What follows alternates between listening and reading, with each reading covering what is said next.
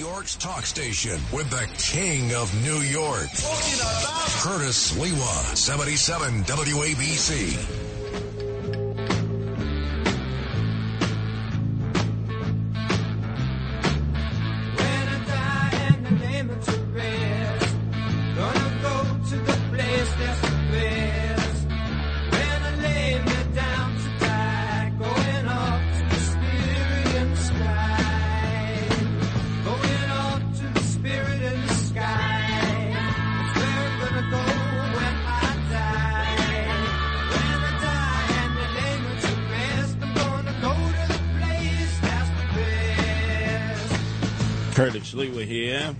Lunchtime edition at WABC.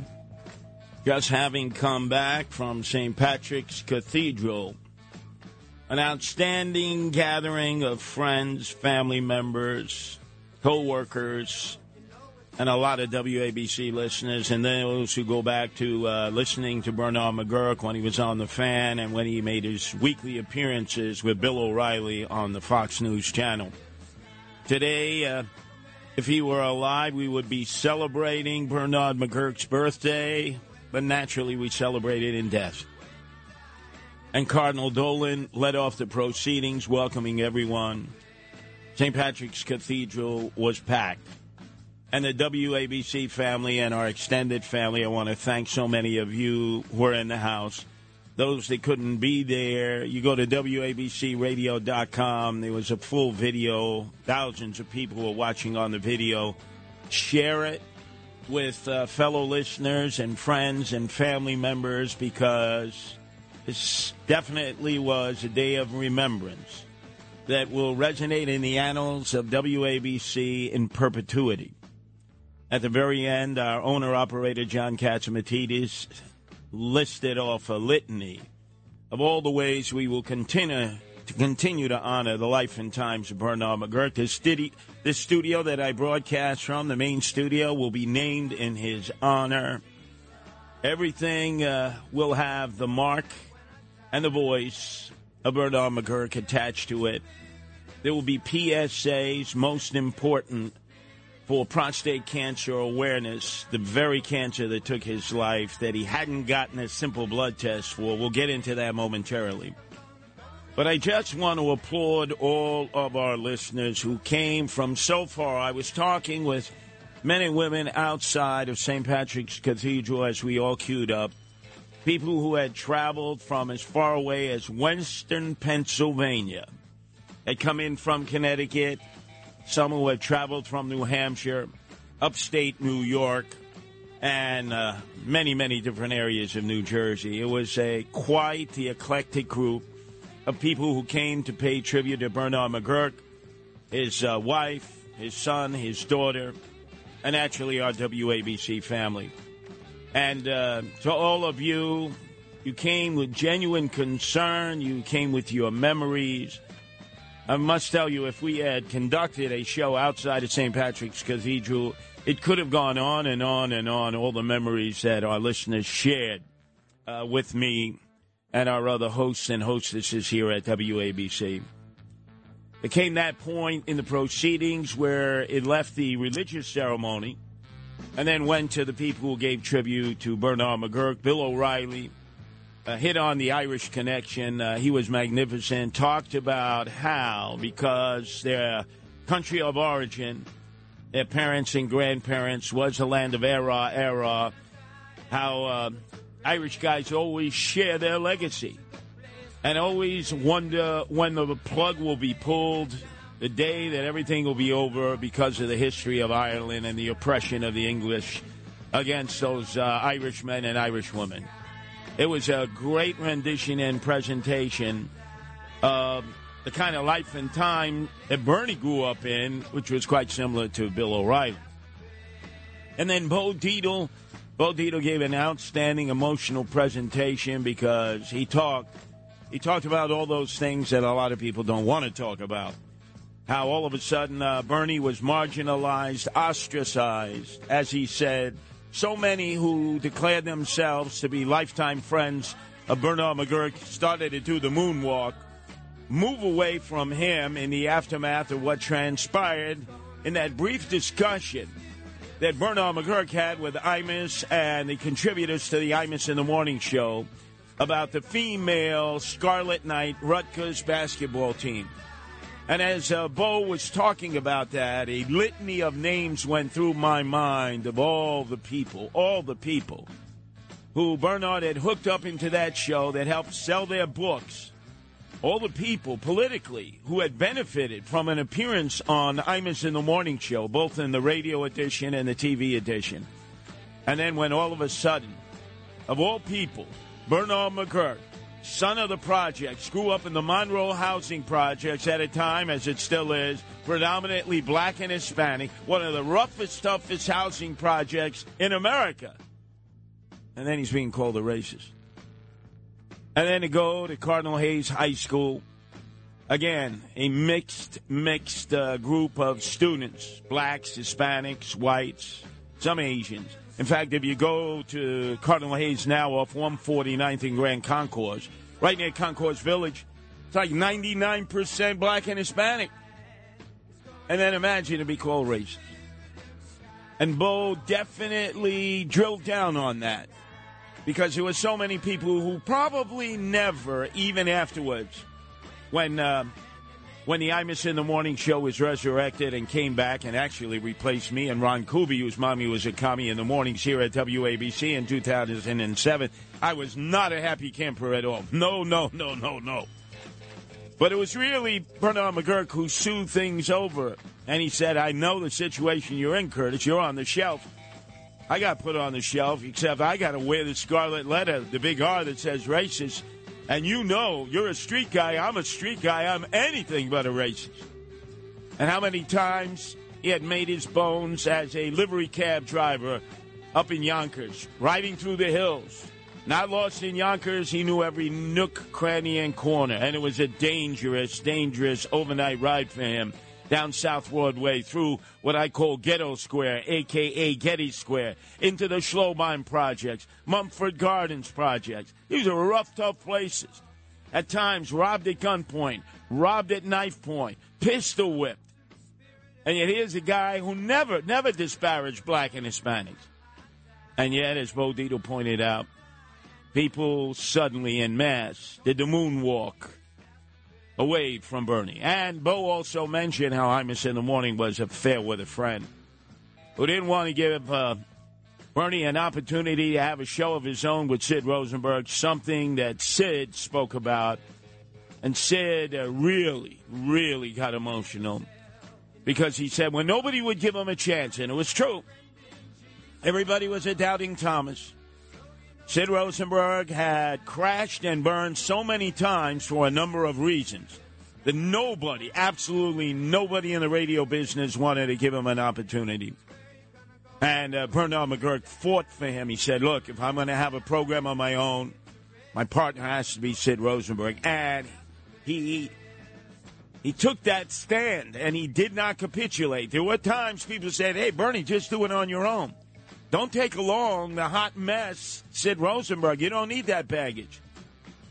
And Bernie, to his credit, said, No, he's my friend. We'll make great radio together. We just need the chance.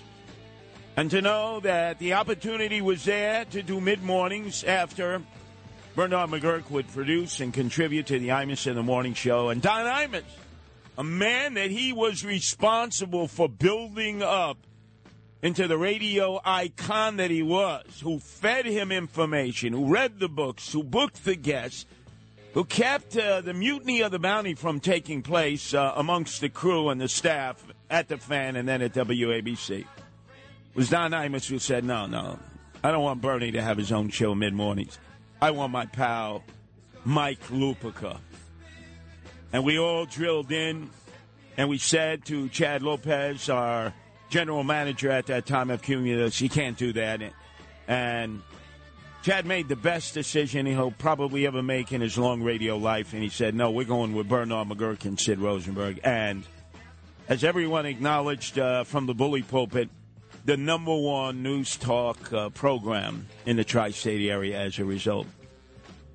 And then obviously, John Catsimatidis spoke and said a number of things that we will be doing in honor of Bernard McGuirk And Chad Lopez accentuated that. And then it was my time to speak. I had no idea that I would be called up there in St. Patrick's Cathedral. As you know, I have not been a fan of the Roman Catholic Church, especially over this migrant issue. And yet my name was called, and I realized they had one mission, one mission alone, because everybody else did an outstanding job in talking about the life and times and the contributions of Bernard McGuirk. So I said to myself, the role I can play is what I shared similarly with uh, Bernard McGuirk and with my very dear Kumbadi Cheech, who was there, the greatest mayor we've ever had in the city of New York, Rudy Giuliani, and that is prostate cancer. Rudy waited too long. I waited too long. A simple blood test. Rudy suffered as a result.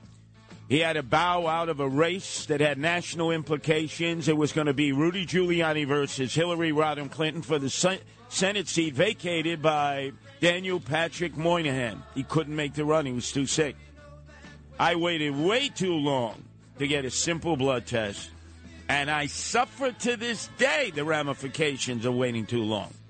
And I've certainly gone on and told many of our listeners in all the different forms of radio that I do uh, how difficult it has been. When finally I went for a simple blood test and they say he has stage four prostate cancer, exactly what Bernie had. And then luckily they were able to come up with a remedy.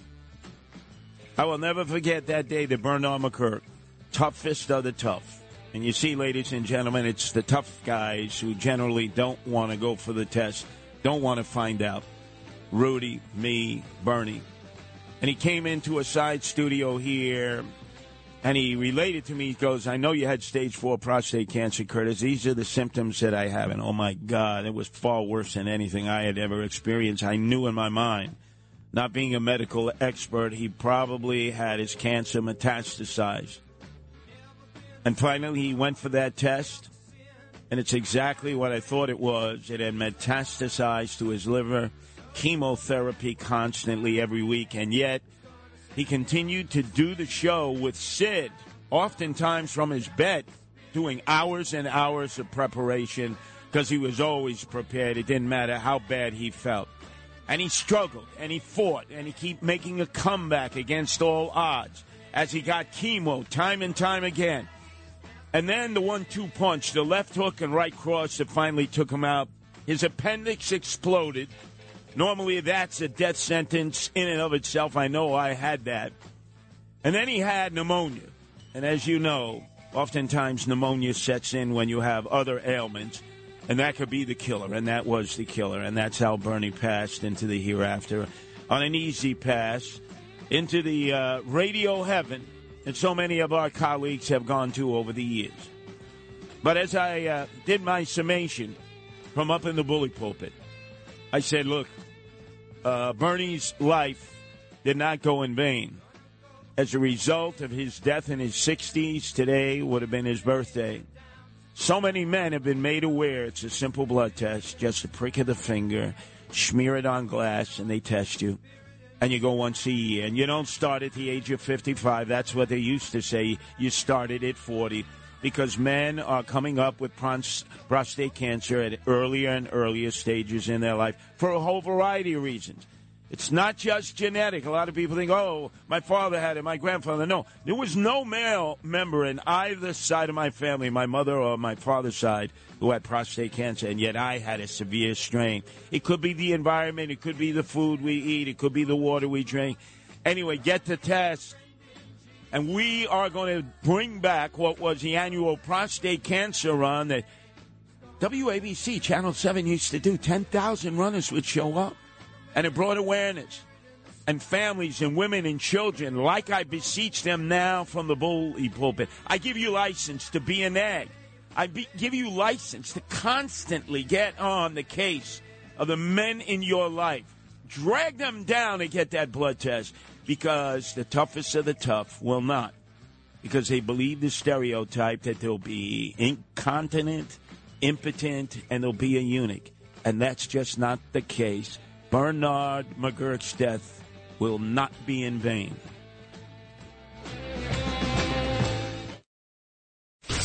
New York's talk station with the king of New York. Curtis Sliwa, 77 WABC. There's no stopping us right now. And there's no stopping us right now. And there's no stopping us right now. I feel so close to you right now. No stopping. You could feel it in the energy in the air. This red wave, this red tsunami. It's coming fast and furiously. And as you know, a few months ago, the key four issues everywhere in the country, not just in our tri state area, had to do with, first and foremost, abortion, the repeal of Roe v. Wade. That was definitely energizing women, especially in the suburbs. Then you had the problem of the constant uh, shootings, the mass shootings that were occurring all over the country with um, semi automatic uh, weapons and those identified as semi automatic weapons by people who had lost control of their mental faculties. So that was the number two issue gun control. And then three was the rising problem of inflation. And four was crime. Well, in the matter of a few months, look at how the script has been flipped.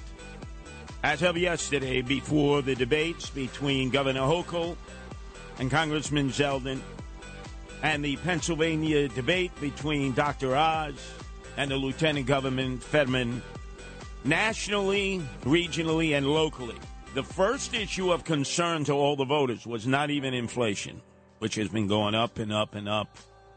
Crime. Crime. Even in the suburbs. Inflation number two. Abortion number three. Gun control number four. If you're a Democrat, you're saying to yourself, oh my God, we are on the cusp of victory in maintaining the U.S. Senate, in maintaining governorships. Yeah, yeah, we probably will lose the House. There goes Nancy Pelosi, the poster child for term limits. But they were going to hold strong.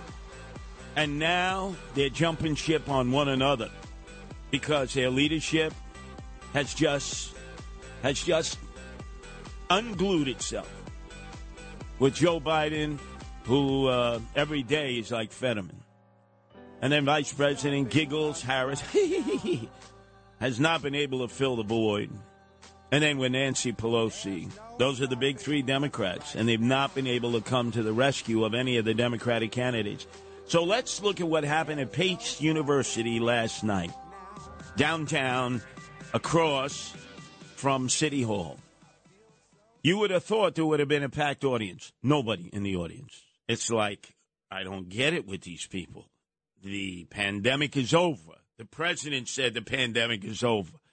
Why didn't you just have people observing the debate live wearing masks if you wanted to force masks? And then if you don't want to wear a mask, wear a mask. You don't come in. No audience. What the hell is this? This is like the lockdown and pandemic in 2020. COVID does not even register as an issue any longer right? Coronavirus, COVID, remember how high it was in the polls of concern to Americans across the country just a year ago. Doesn't even resonate. In the Hochul Zeldin debate yesterday, it didn't come up until the very end. Didn't even come up till the very end. Whereas if it had been a year before, as when I was running against Eric Adams for the mayor slot here, boy, that's what we were talking about half the time. To get a shot, not to get a shot, vax, no vax. Boy, how times have changed in just a year. So it was crime, crime, crime, crime, crime. And Lee Zeldin, he came out swinging. Even though oftentimes the questions from uh, Errol, Errol Lewis and his uh, associate from upstate uh, were trying to veer away from crime, he just kept bringing it back to crime, crime, crime. Although I will say, at times, my perception was that Lee Zeldin was a little too whiny, a little too whiny. Whereas uh, Kathy Hochul was too shrill, too shrill. So I just want to pick out two cuts from that hour plus debate. Thank God Errol Lewis said, "Oh, we're getting rid of the lightning rod, which uh, right which is ridiculous." You know, uh, say yes or no to something uh, uh, absolutely of no consequence. And they extended the debate about eight minutes. It was good. Lee, Lee Zeldin said, "Hey, let's do another hour." Kathy Hochul didn't say anything. Ultimately, I think when everything was said and done, Lee Zeldin did not win the debate. Debate, he didn't lose it. And Kathy Hochul did not lose the debate. I don't think they changed the minds of anybody watching. I think most people have already made up their minds, depending on where they are on the issues. I do th- think that both sides scored points. Initially, Lee Zeldin forcing at least the first 20 minutes to be consumed by discussion about all kinds of crime related issues. And then the dumbest thing of all the things said last night on that stage at Pace University was by Kathy Crime Wave Hochul. Here it is. I thought she was a walking, talking, 24 7, 365 New Yorker, walking in the streets, riding the trains. Listen to this Michigash. Now, I understand the fear. I, I, I, walk the streets of New York City every day. I've taken the subways. This fear is real.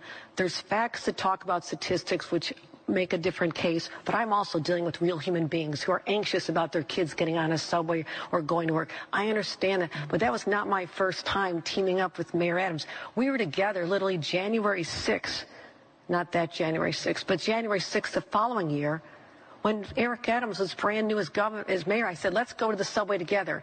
Let's work together. You never heard that before. A governor and a mayor working in concert to support law enforcement. I tripled the amount of money to go to law enforcement. And Lee Zeldin, when he was a member of Congress, didn't even bother to show up for a oh, vote God. to fund our police officers. He didn't show up to vote for sensible gun oh, safety legislation. He walked off his job years ago to run for this one. And I feel for his constituents. All right, ladies, shut up, shut up. What a yenta. You notice how she slipped January 6th there, right? Every every chance she had January 6th. No, not that January 6th. A year later, when I and the swagger man with no plan, Eric Adams, we rode the subways together. Are we to really believe, Kathy Crime Wave Hochul, that you walk the streets of New York City and ride the subways every day? I know that your partner, the swagger man with no plan, Eric Adams, uh, pretends that he does, but nobody buys that. Why would you even say that? Because the crime issue is not a strong point for you. And then to insult everybody, first of all, you're the governor of the state of New York. You're in Albany. How could you be walking the streets of New York City every day and riding the subways, right? Come on. All right, so she lost that one. She got knocked out of the box. That was like a TKO for Lee Zeldin.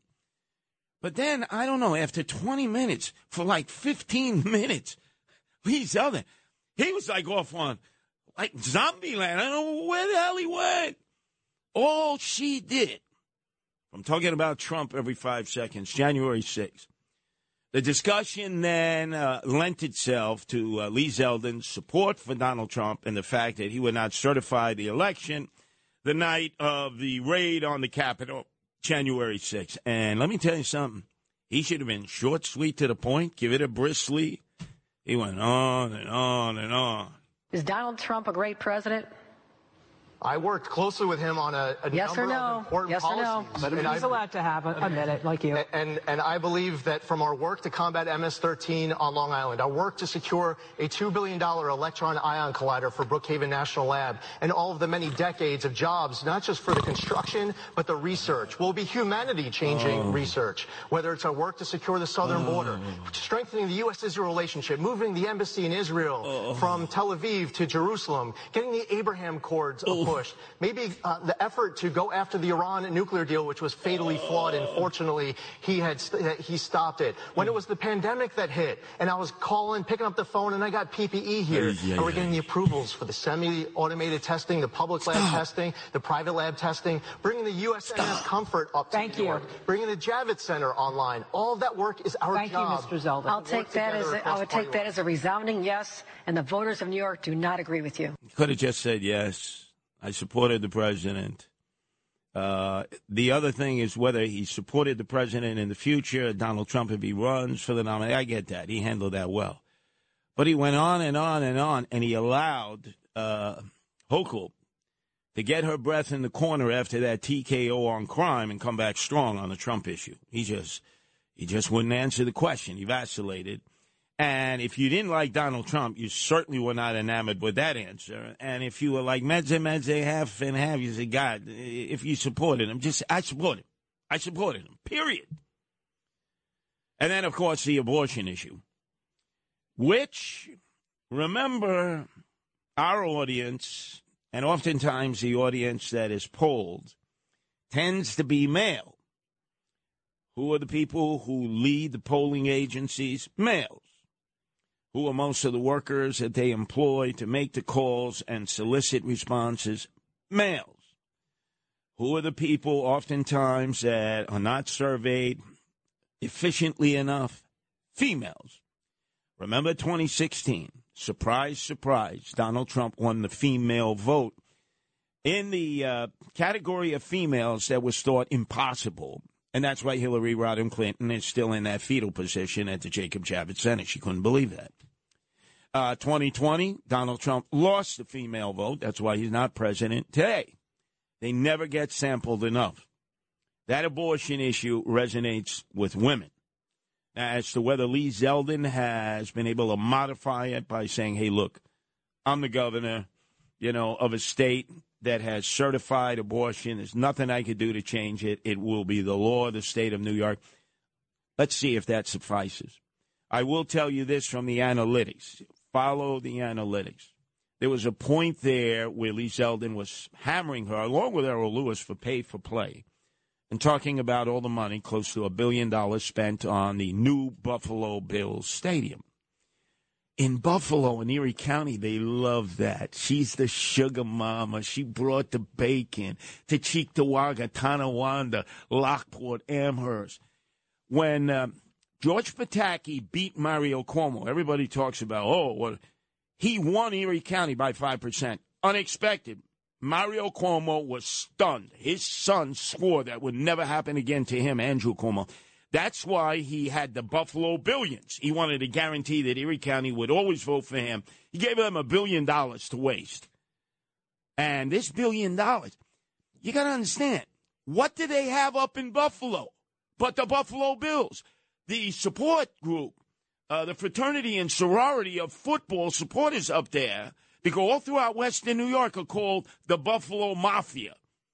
And they love her. So don't immediately think they're thinking that it's paid for play. If she wins Erie County, it's going to be very difficult for Lee Zeldin to win because we know he'll win Staten Island here, but he probably will not win Queens and Brooklyn and the Bronx and Manhattan. And he might not win Westchester and he might not win Albany County. So look at the analytics.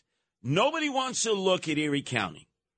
I think when all is said and done, Erie County will will determine who the next governor of the state of New York is. Although there's no doubt that the momentum is with Lee Zeldin. And if he does win, and I hope he does, I'm going to do everything I can to get out to vote for Lee Zeldin. He has one person and one person alone to thank, and that's the swagger man with no plan. We have a safe subway system. Transit police officers, they have done their job. What we must do is remove the perception of fear. Cases like this aggravates the perception of fear.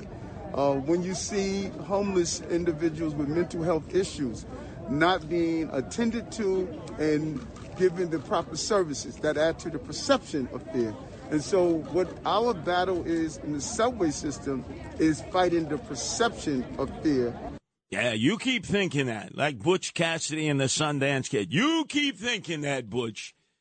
And as a result of all this subway crime, I mean, every day somebody's getting pushed off a platform, sucker punched, stabbed, shot, an endless crime wave that just fuels people to vote for Lee Zeldin.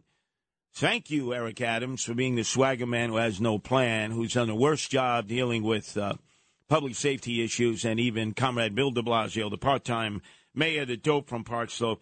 Just to give you an idea, you had a 62 year elect 62 year old electrician who worked at Columbia Presbyterian.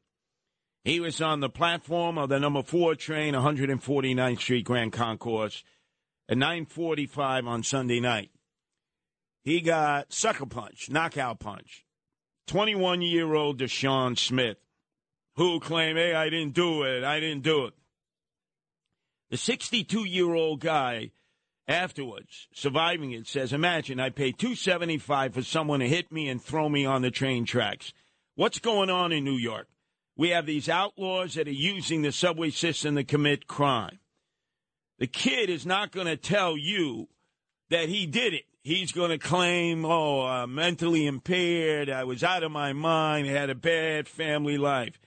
And then he went on to say, what the hell is the mayor and the officials doing?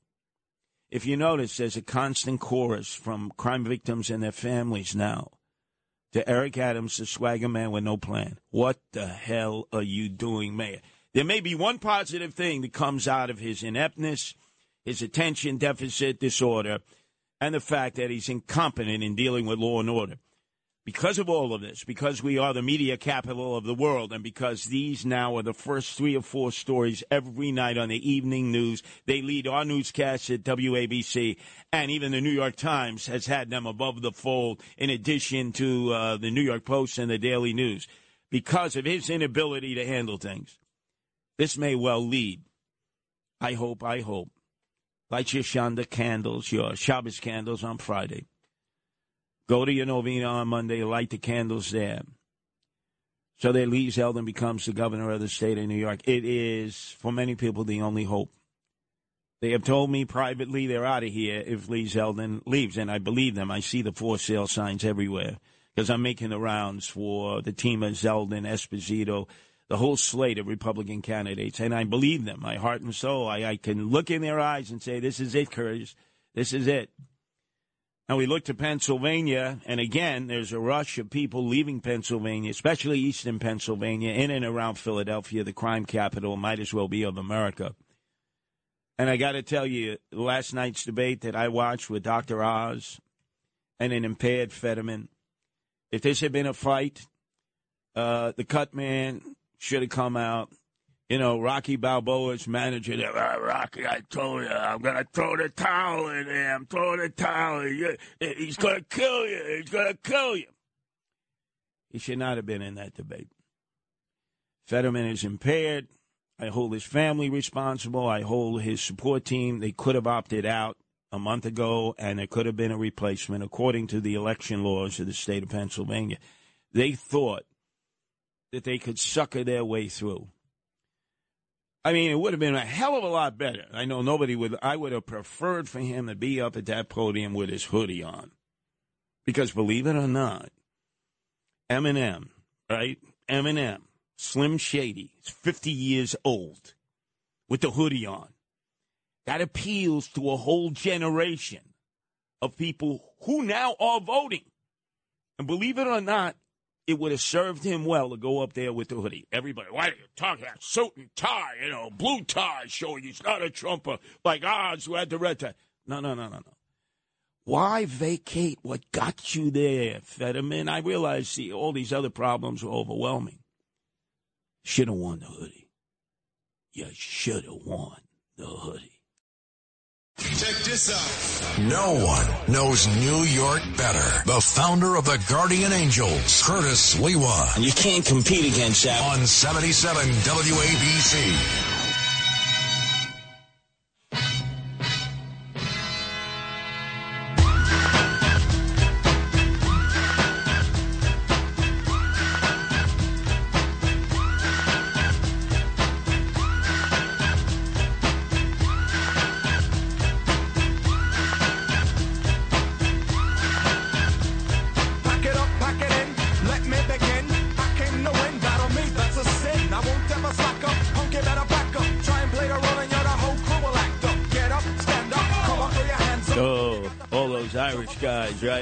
Shamrock tattoos. When you look at that video, House of Pain, you could easily see Bernard McGuirk in there. Easily. He would have fit right in. The guy had the street cred. The guy was had that edge. Tough as they come. A man's man. But uh, let me go back to where we started uh, at 12:15 when I just walked in from a celebratory mass at St. Patrick's provided uh, to all of our WABC listeners by Cardinal Dolan and the priests and the staff there who came out in full force to welcome hundreds and hundreds of our WABC listeners, family, friends of Bernard McGuirk and his family, and colleagues who work with him over the years at WFAN on the Old Imus Show, on television, his many appearances uh, weekly with Bill O'Reilly, and, and of course, when he came to WABC. And when I say celebratory, because it truly was, it was like an Irish wake, except this obviously was a celebration of his birthday. I mean, I've been to a lot of uh, masses. Once a person has already passed on, and it gets to be very somber, it gets to be very sad. It wasn't sad at all. Uh, it's a tribute to everybody that put together the program that we we heard that was celebratory of the life and times of a man's man, a great man, a man was a role model to so many in our business, especially. I saw that for myself. Young men, young women coming into this world of radio, which is a dysfunctional family. Kid you not, it looks like it's very functional from the outside, but it is a dysfunctional family. And Bernard McGuirk would oftentimes be there, like the Nobel Peace Prize winner patch things together, not only in his own show, Imus in the Morning, but then the show eventually he was to finally realize his dream come true to do his own show. And from January 27, 2016, we had an opportunity to hear the real Bernard McGuirk. No, not the Bernard McGuirk who would imitate Cardinal O'Connor and Cardinal Egan. That's probably what he was most famous for. If you notice, he never did those imitations afterwards because there was a whole side to Bernard McGuirk that we were not exposed to in the many years that he was the controlling element of the Imus in the Morning show. He was Don Imus, especially in Imus's waning years when he was degrading, degrading as fast uh, as Joe Biden is now. That's how quickly he was degrading. Without Bernard McGuirk, there would have been no Imus in the Morning show on television or radio. But to be able to enjoy him and his dream come true, bringing Sid Rosenberg back like Lazarus from the dead. Sid Rosenberg, it, that was it. Nobody wanted to have anything to do with him. He was a hot mess. And again, I can't say it enough. Bernard McGuirk says, if I get my opportunity, it's got to be with Sid. And he took that, that, that stand. And thank God to our general manager at that time, Chad Lopez, who defied Imus in the morning. Imus himself, with all of his power, said no to Bernard, no to Sid. I don't want them having their own show after mine. I want Mike Lupica. That would have been a disaster. And many of us stepped in. We did an intervention. We said, Chad, don't sign the paper. The papers were on Chad's desk to sign Mike Lupica. It would have been no Bernard McGuirk, no Sid Rosenberg show. The greatest thing between January 27th and 2016 and then becoming the number one news talk team in the tri state area is that we got to finally hear Bernard McGuirk in all of his glory, in all of his magnificence, all of his knowledge, all of his in depth research and study. There weren't enough hours in the day. That's what I'm always going to remember. We got to hear the real Bernard McGuirk before he went right to radio heaven.